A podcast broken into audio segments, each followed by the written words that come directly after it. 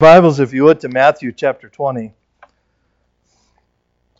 I love that song that Ashley just sang, because in the middle of it is a is a kid song that uh, my kids learned, and actually they taught it to me. My God is so great, so strong, and so mighty, and they used to do the do the the motions with it and everything, and you know, great song. Thank you. Matthew chapter 20. We'll be there in a minute, um, but Imagine, if you would, that you were in a college class and, well, it doesn't have to be college, it'd just be in class. How's that sound? Because we have some young people here that would never be in college yet.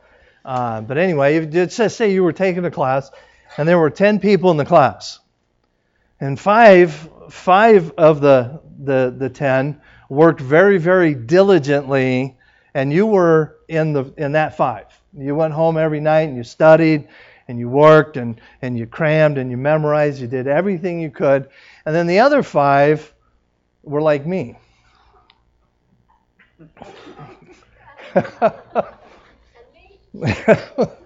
that went home and played and did, you know, play basketball and all the other things. And then when it came time to take the test, all 10 took the test. And the five who worked really diligently, and you were in that five, and me and my buddies were in the were in the other five, but your group all got straight A's. And my group did like we always did and failed. But the professor, the teacher, decided, you know what? It's not fair to the other guys who didn't study. So I'm just going to give everybody a C. That's called grading on a curve, by the way. Mm, okay? And and and is honestly is grading on a curve fair? No, it's not. Why? Because the people like you who worked really really hard and studied get penalized. But the people like me who play basketball and football or whatever and did what I wanted to do, we get the benefit of your hard work. Right? It's not fair. That's what we would say. It's not fair. It's not just. And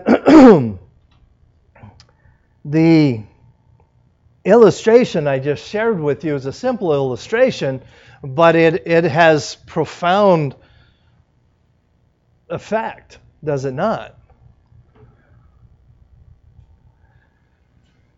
Jesus tells a parable in Matthew chapter 20 that I often, especially when I was first saved, and um, honestly, um, for many years I struggled with this parable because I felt like it was unfair. It is the uh, the parable of the workers in the vineyard.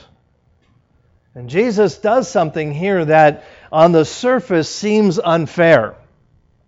But we're going to break down this parable today, and, and hopefully it will, uh, it will show you that, if anything, uh, the, the, the landowner uh, of the vineyard is actually a very kind and gracious person.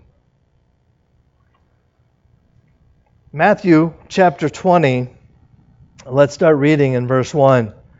it says, For the kingdom of heaven is like unto a man that, uh, that is an householder, which went out early in the morning to hire laborers into his vineyard. When he had agreed with the laborers for a penny a day, he sent them into the vineyard and went out about the third hour and saw others standing idle in the marketplace and said unto them, Go ye also into the, into the vineyard, and whatsoever is right I will give you. And they went their way. And he went out about the sixth hour and the ninth hour, and did likewise. And about the eleventh hour he went out and found others standing idle, and said unto them, Why stand ye here all the all the day idle? And he said unto them, Because no man hath hired us. He said unto them, Go ye also into the vineyard, and whatsoever is right, that shall ye receive. So when the even uh, was come, the Lord of the vineyard said unto the steward, Call the laborers and give them their hire, beginning with the last unto the first. And when they came, the the and when they that came that were hired about the eleventh hour, he they received every man a penny. But when the first came, they supposed that they should have received more, and they likewise received every man a penny.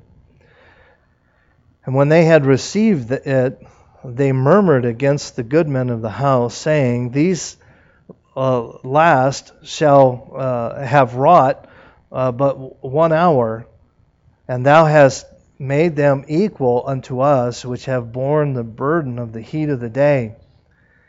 And he said, and he answered uh, one of them and said, Friend, I do thee no wrong. Didst not thou agree with me for a penny?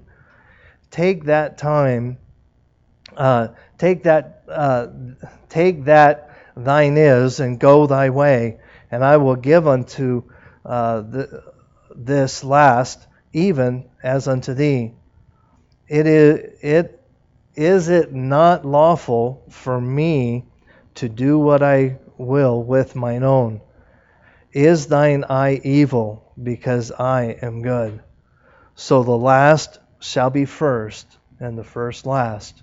For many be called, but few chosen. Let's pray. Dear Lord, thank you for this day. Thank you for uh, this time together. But Lord, thank you also for this parable and the incredible truths that are buried in this parable. And I trust that as we look at them this morning, that you would uh, encourage our hearts, that you would uh, help us to see uh, just how loving and gracious you truly are. We love you and we thank you. For it's in Christ's name we pray. Amen.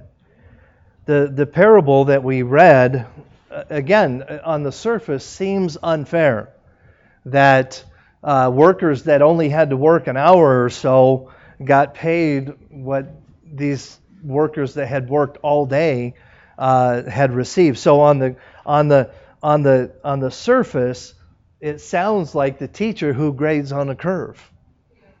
It seems unfair to the people who put in all the labor. But just bear with me and, and let's unfold this uh, and, and see what God has for us this morning. So, point number one this morning is why did Jesus tell the parable? In order to answer that question, you have to back up into chapter 19 and verse 27. Uh, then answered Peter and said unto him, Behold, we have forsaken all and followed thee. What shall we have therefore? And Jesus said unto them, Verily I say unto you that ye uh, which have followed me in the uh, regeneration, when the Son of Man shall sit on the throne of his glory, ye shall sit upon twelve thrones, judging twelve tribes of Israel.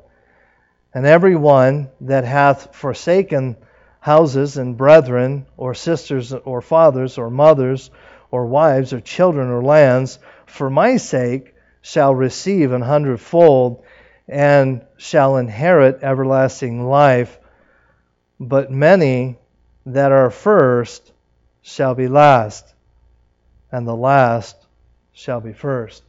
So the, the, the reason why, well, I don't, I don't want to get ahead of myself here. In verse 28, as a response to Peter's question, Jesus jumps into the future, if you would. Uh, I believe Jesus is talking about what is called the millennial reign. Uh, after the after the rapture, uh, there'll be a, a, a, millennial reign where Christ will, will reign, and the twelve disciples will reign with him. Uh, it's it's uh, I believe that this is what it's talking about, and he explains that some will have honor and blessing, and some will not. The last shall be first, and the first shall be last. And uh, so Jesus gives us a glimpse into the future that I don't believe Peter at this time had a clue what he was talking about. But the parable in, in chapter 20 is not about the millennial reign. It has everything to do with Peter's heart. Look at verse 27 again. Then answered Peter and said unto him, Behold, we have forsaken all and followed thee. What shall we have therefore? Peter looks at Jesus and he says this. He says, he says, Hey, we have forsaken all and what are we going to get out of it? More specifically, what is Peter really saying? What am I going to get out of this? See, Peter, Peter is only concerned about Peter. And, and you, you know, uh, Peter, Peter is a, a character in Scripture that speaks his mind. If, if he has a problem, you're going to know it. And uh, I like that. Peter is just kind of a bottom line kind of guy. You, you know, um, I, I, I just like to know what's the bottom line. You know, don't tell me the story that, to get to the. Just tell me what the bottom line is. If I owe you $200, tell me you owe me 200. Don't don't spend a week explaining why I owe you $200. Do I owe anybody money? Okay, I, ho- I hope not. but no, just, you know, and, and that's how Peter was. Peter was, that's just how he was. And Peter comes to Jesus and he, and he reveals his heart because what is he saying? He's saying, look, the, this, the, the, the, the question in, that he asked Jesus in chapter, in chapter 19, verse 27, comes on the heel of the story of the uh, rich young ruler. So, in essence, what Jesus is saying here is look, hey, this rich young ruler was not willing to forsake all to follow you, but I have forsaken all, so I want to know what am I going to get out of it? Now, is that a legitimate question? Hello? I think so. I mean, I, I, don't know that I would be asking the Lord that question, but I would at least be thinking it. At least Peter had the guts to say it. Everybody else would be thinking it. So, this whole parable in chapter 20 has everything to do about Peter's heart, or what was motivating Peter to do what he was doing. So, why did why did Jesus ask the, the, the, parable? For two reasons. One, I think he wanted to put Peter in his place, which God has a way of doing that. But then the other thing was to get Peter to look at his motivation. What, what, what, what is motivating you, Peter, to do what you do? Because really, is that not the question in all of our lives? Why do we do what we do? Let, let, let me put it to you another way. Why are you even here this morning? Well, there may be some young people say, My mom dragged me here. My ear is about a foot longer this morning because she had me. No, no, why are you here? My, my hope and, and I believe God's, God's desire is that we are here to grow and to be more like Him. But why are you here? Why, why do you do what you do? Is a huge question that each of us needs to ask, ask ourselves. And I believe that this is at the core of the parable that we read in chapter 20. Peter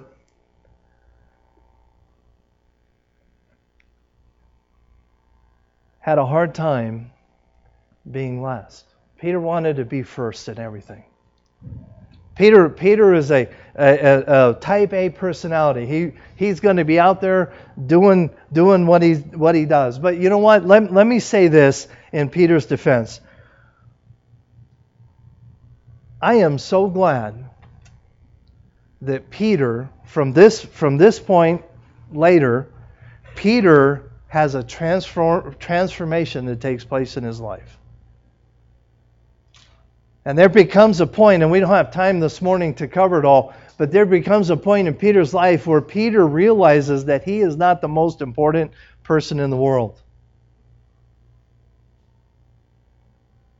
And God, when that transformation takes place, God is able to use Peter in an incredible way. Peter, Peter not only becomes the person who preaches at Pentecost and th- sees 3,000 people saved that morning, but God uses him as a pillar of the New Testament church. And, and, and Peter finally realizes it's not about him, but it's about Jesus Christ. His motivations get, get changed. But let's read verse 30 again in chapter 19. It says, But when uh, but many that are first shall be last, and the last shall be first. I wonder, I, I you know, when every time Jesus Jesus makes this comment, by the way, many times in Scripture. But I, I wonder how many times, and I wonder if when Jesus is doing this, he's thinking of Judas in the back of his mind. Because Judas was the one who handled the money for the disciples. He was, he was out of the 12 disciples, uh, uh the 12 apostles, uh, uh, uh, Peter was considered to be one of the higher level apostles. He was looked upon uh, with great admiration by a lot of people.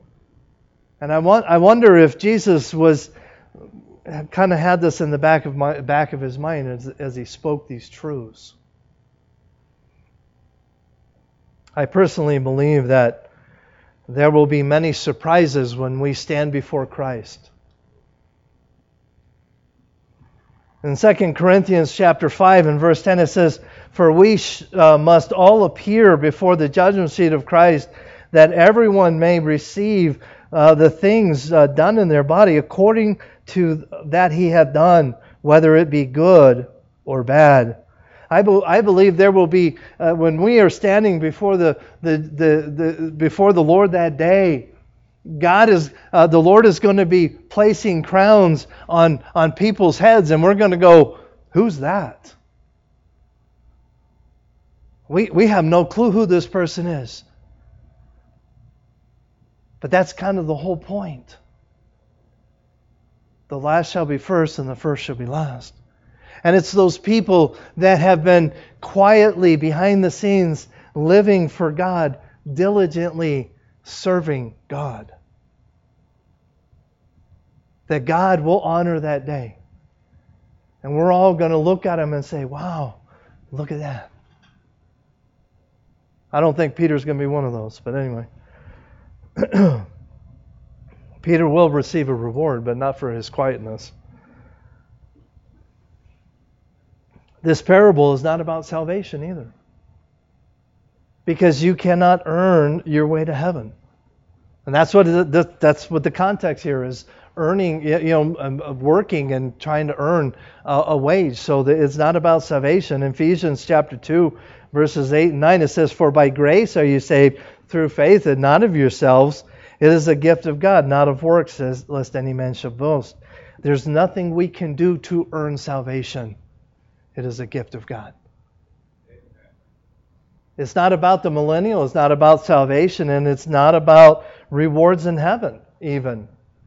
Uh, there's some people that think it is, but in 1 Corinthians uh, chapter 3, uh, verses 6 through 8, uh, I have planted and Paul uh, Apollos watered, but God gave the increase.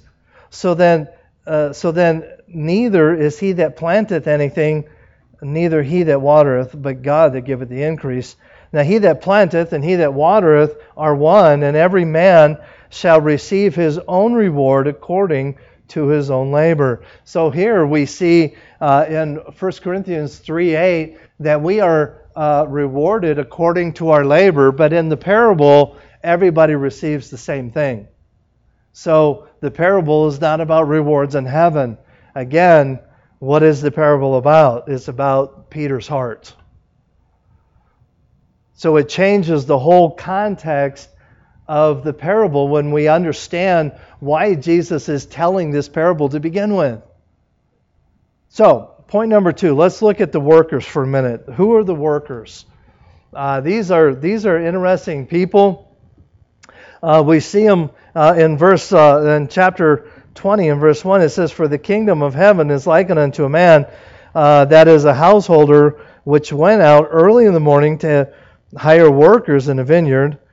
And when he had agreed with the workers for a penny a day, he sent them into his vineyard. Now, there's not too many people today that would work an entire day for a penny. you know, so when we read this, we're thinking, boy, this guy was a cheapskate. but but you have to understand here the the the, the context of, of the, the time uh, a penny is not equivalent to one of our pennies, by the way, but it was for that time and day a fair wage for a day's work. Okay? Uh, because workers did not work for a week or a, month or whatever. They worked day by day, especially uh, uh vineyard workers. So they a penny a day was a fair wage. Okay, so put that thought away because uh, the guy was not a cheapskate. But there's an interesting ex- exchange that takes place here, and this is really, I think, the key to the entire parable. Let's look at verse 2. And it says, And when he had agreed with the laborers for a penny a day. So, who did the negotiating? The laborers did, not the landowner. So, what, ha- what happened? Okay, what, the, again, the society was such that if, if you needed a job picking, picking grapes or whatever during harvest time, you would go to the town center, and then people who needed workers would go there and hire workers. So what had happened was this, this landowner went there to get some workers, and this group of workers probably had predetermined that whoever hired them, they were going to work for a penny a day and not a penny, not a, not a penny less. That makes no sense. But, but you, you, you know what I mean, okay? You know, uh, so you know they had probably so when it when the landowner came up and said, "Hey, do you guys want a job?" and said, more than likely what happened was something like this: Yes, we need a job, but we're not willing to work for less than a penny a day. Okay, if that's what you want, are you sure that's what you want? Yes, we're insistent. That's what we want. Okay, I'll pay you a penny a day. More than likely, that's kind of what happened.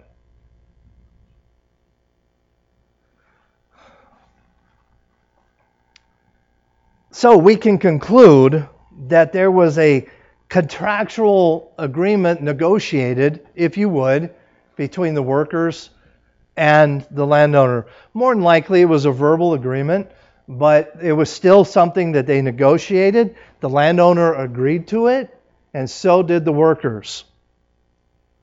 This is important. Don't, don't forget this. So, the workers negotiated the daily wage with the landowner. So then you have verses 3 and 4, uh, well, actually 3 through 7, where he goes back to the, he still needs more grapes picked. Okay, when grapes, I don't, I'm not a, obviously not a vineyard owner, but I know enough that when grapes are ripe, they need to be picked like now. So he needs more workers. So what does he do? He goes back to the, to the place where everybody congregates several times during the day. Uh, the, it says the, the, the third hour, which is 9 a.m., uh, the, the sixth hour, 12 noon, uh, 3 p.m., and then the last one at 5 p.m. And they, and they quit working at 6 o'clock. But he keeps going back and saying, hey, I need more workers. Go, go, pick as much as you can, as fast as you can. But what is the difference between the group of workers that went first and the group of workers that went afterward. Let's read it. Verse uh, verse 3 And he went out about the, uh, about the third hour and saw others standing idle in the marketplace. And he said unto them, Go ye also into the vineyard, and whatsoever is right I will give you. And they went their way. They were not, they were not bent on negotiating a contract, so to speak. They were willing to trust that the landowner would be fair. So, how many types of workers were there? There were two types of workers ones that had a contract and ones that did not have a contract. I want, to, I want you to keep this in mind as we go continue through this parable because this is an important important understanding here. You had a, you have the group that have a contract for a penny a day, and then you have those that do not have a contract who are left to the goodness of the landowner. And by the way, who's the landowner? Who's the who's the the the, the picture here? Jesus or, or God. Okay?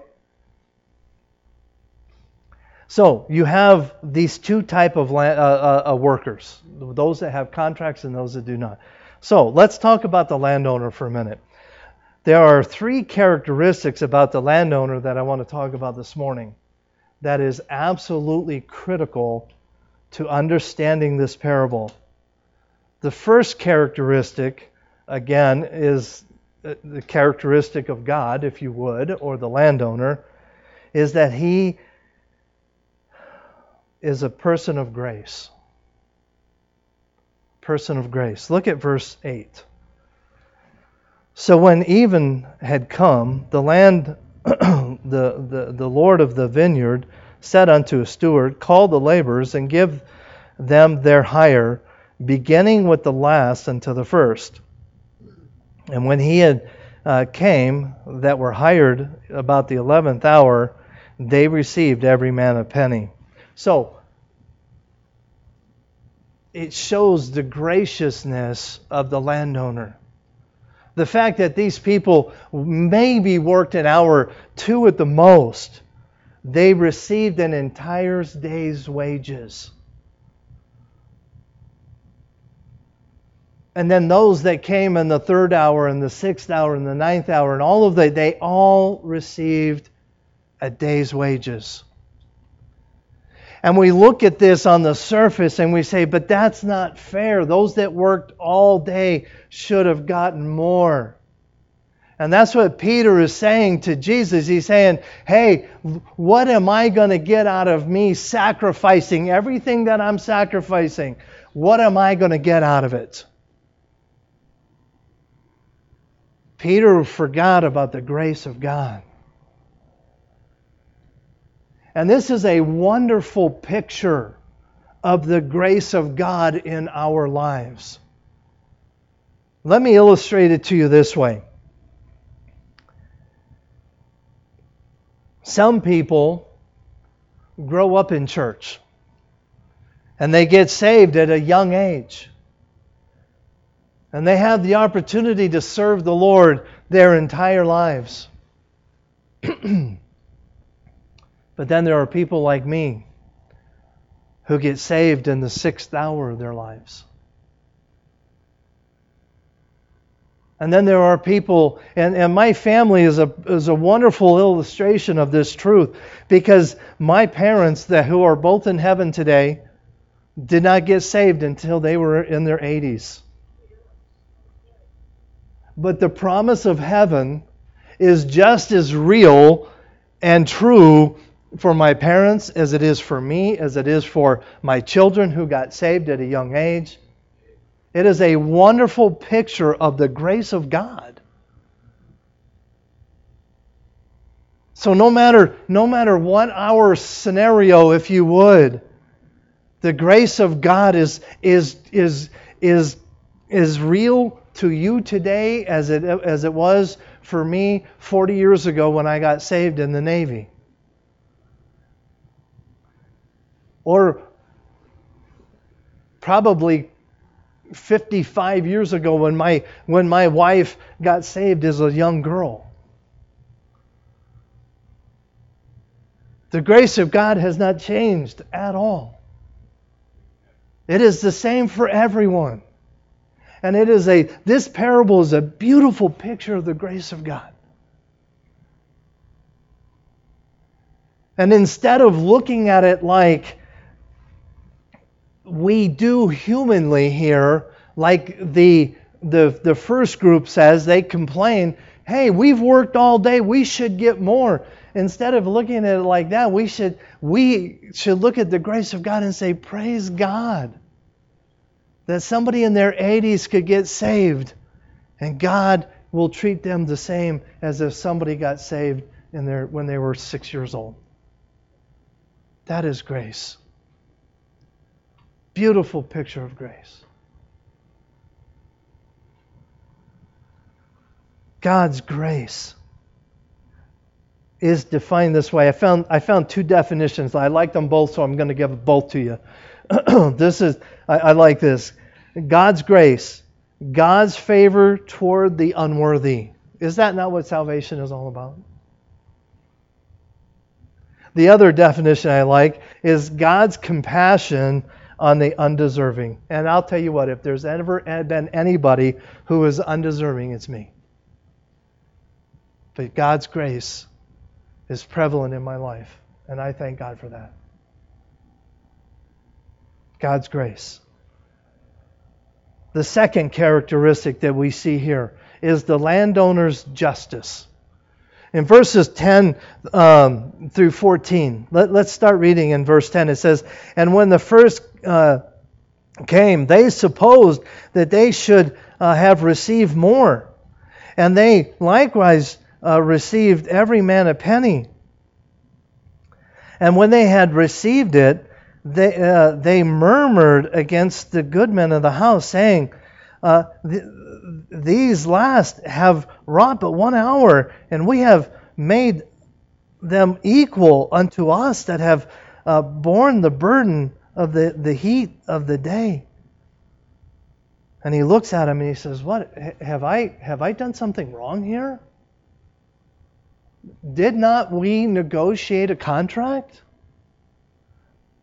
I you you were the I came to you and said, "Hey, would you like to come to work?" And you were the ones that stood your ground and said, "Yes, we will, but you have to pay us a penny a day." And the principle here is, is, is as clear as the nose on my face. That had they not negotiated a contract, what would have happened? They would have gotten a lot more. But because they stood their ground and they negotiated a contract, he was just in his, in his, in his settlement. And I believe that, that, that, that, that, that, that God is telling this parable primarily to Peter and saying, hey, what do you want a contract? Are you really, do you really want to do this? Why don't you just trust I'm going to take care of you and bless you? Justice is one of God's greatest char- characteristics. God has a lot of characteristics, but justice is, is one of the ones that uh, is is his greatest characteristics. In Deuteronomy chapter 32, in verse 4, uh, it says this He is the rock, His work is perfect, for all His ways are judgment, and God of truth and without iniquity. Just and right is He. God's rule over the universe is grounded in His justice and, and, his, and His goodness, His righteousness. Psalm chapter uh, 89, verse 14 Justice and judgment are the habitation of thy throne. Mercy and truth shall go before, your, before thy face because of his unchanging nature, justice is a huge part of who God is. God never changes. And the landowner did not change. The workers insisted on a penny for their day's wages, and he said, Okay, if that's what you want, that's what you'll get. He was just. So we see the landowner's grace, we see his just his justice.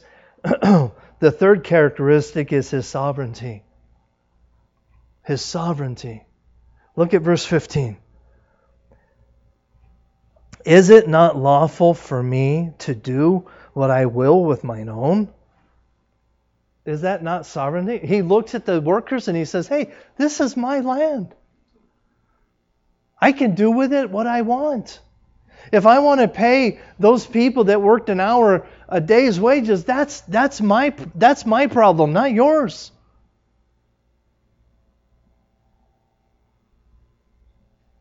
The sovereignty of God. And God rules this universe, and He can do with it as He wishes. If He wants to bless you, He can bless you.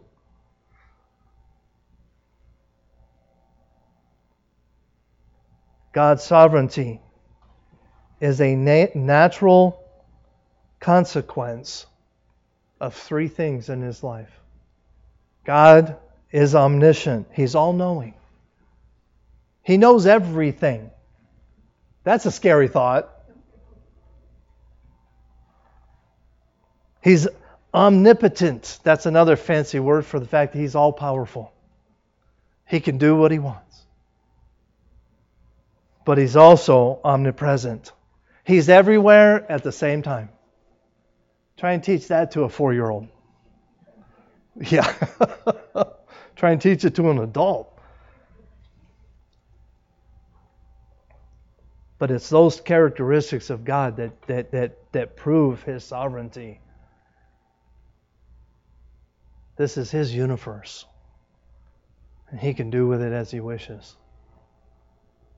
His blessings are, are great and mighty. Psalm chapter 147 and verse 5 Great is the Lord and, and of great power. His understanding is infinite. So, let's let's point number four. Let's I, I, I entitled this the takeaway. So what what can we take away from this parable? There's there's there are three things that I that I uh, that I took away from this parable as I dug into it, and I I, I found three things that specifically dealing with the heart of Peter, but actually dealing with my heart. Okay, I believe that this parable was directed specifically to Peter. I could be wrong, but God has used it in my life as well, and I and I trust He will in yours. So there are three things I took away that God spoke to my heart about. Number one, be careful of pride. Be careful of pride. What did Peter say? Peter said, Hey, God, look, look at what all I'm sacrificing. Well, he, he technically says we, but he means me but he's saying, but hey, look at all that I'm, I'm sacrificing. What am I going to get out of it? If that doesn't smack with pride, I don't know what does. And there are times in our lives where we have the opportunity to say the same thing to God. God, what, look, look at what I have sacrificed for you.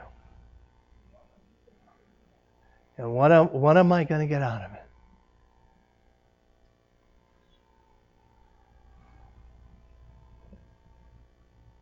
Again, think about Peter's life. God ended up using Peter to do great things. But God had to take Peter through some things to get him where he wanted him. But because of his personality type, Peter ended up be, becoming a, just an incredible lighthouse for the gospel. Beware of pride. The second thing that, that I took away from, from this parable, And I think in my life, this is probably the most important. Be careful of watching the workers. What, what, what were the, what were the, the earlier workers doing? They were, they were paying attention to the other workers that came later and how much money they received. What do we do? We do the exact same thing. Well, look at the Joneses down the street. Look, look at this over here. And, and, and you know, and, and you think, but, but you're a pastor, you're exempt from jealousy. Yeah. yeah, let me help you out. Okay, you know, you know what pastors do? You know, we, we spiritualize our jealousy, our, our, our covetousness. Right? This, this, is, this is what a pastor does. Man, look at his church. And I did this the other day. I bet he has no problems in his church. well, number one, if there's people in the church, guess what? Okay, there's problems. I'm just saying. But, but you know, no, but seriously, I, I looked at that and I thought, you know, in a, in a, oh, no offense, but if I, if I could pick a church I would want to pastor, it would be that church. Not that I don't enjoy it, you, you, you, but, but I, but you know we spiritualize it you know? And we we we but it's it's the same thing.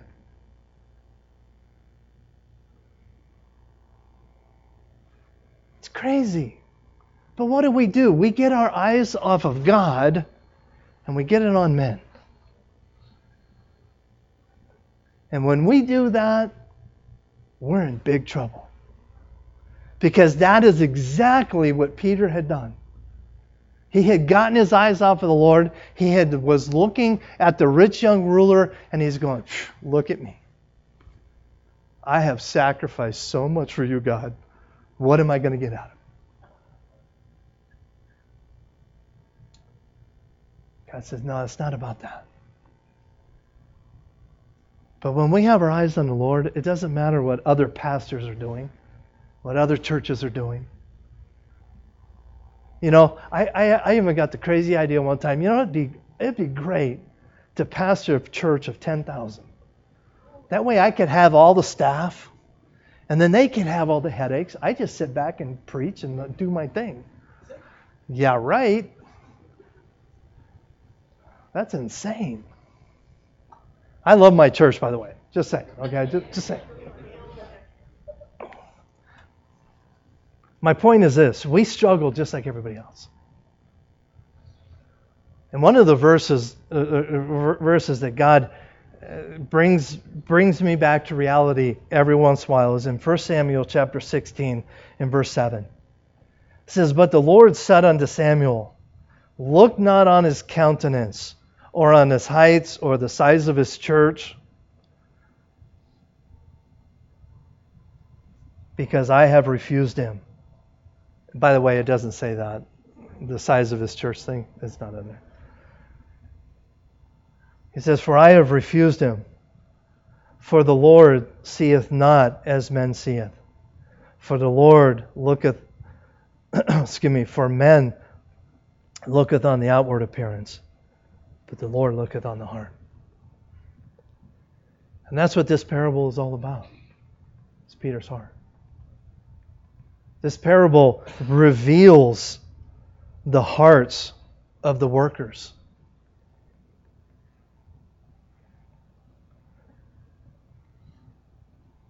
We read it earlier, 1 Corinthians chapter 3, verses 6 and 7. For I have planted and Apollos watered, but God gave you increase.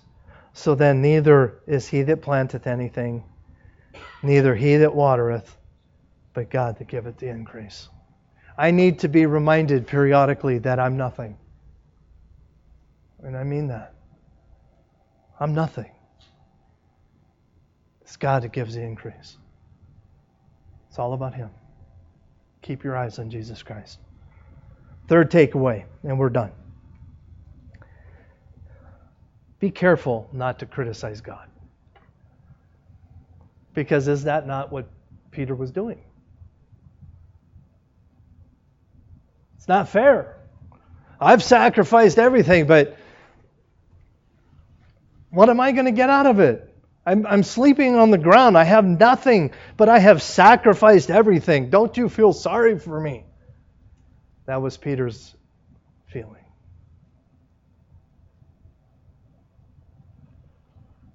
Had the first workers, think about this, had the first workers not negotiated a contract, their compensation would have been, I'm sure, a lot more than it was. But what happened? Because they got their eyes on men, they got jealous and they got angry at the landowner when the landowner did nothing wrong.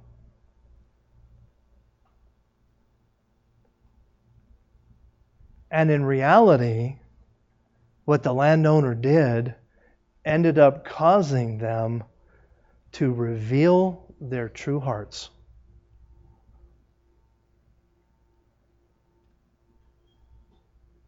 And when we get our eyes off of God and we allow ourselves to focus on men, we begin to criticize and we become selfish. Everything becomes about us.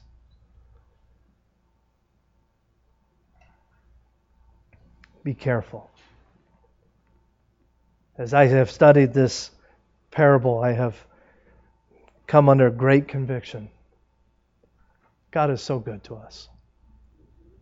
His grace is so, so abundant. His justice and His sovereignty are insurmountable.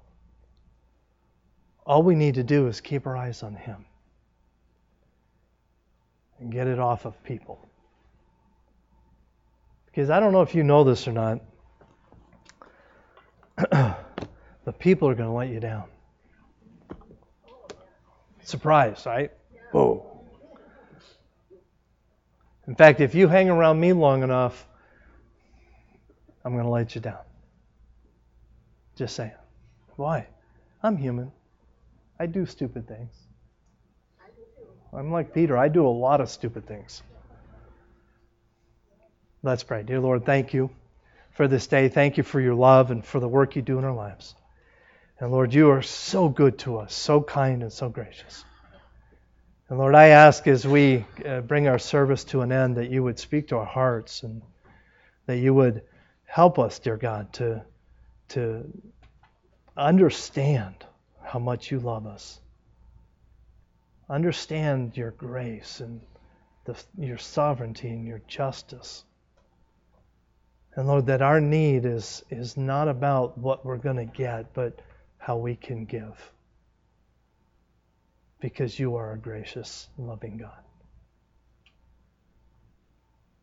Thank you for this day. Thank you for your love. With every head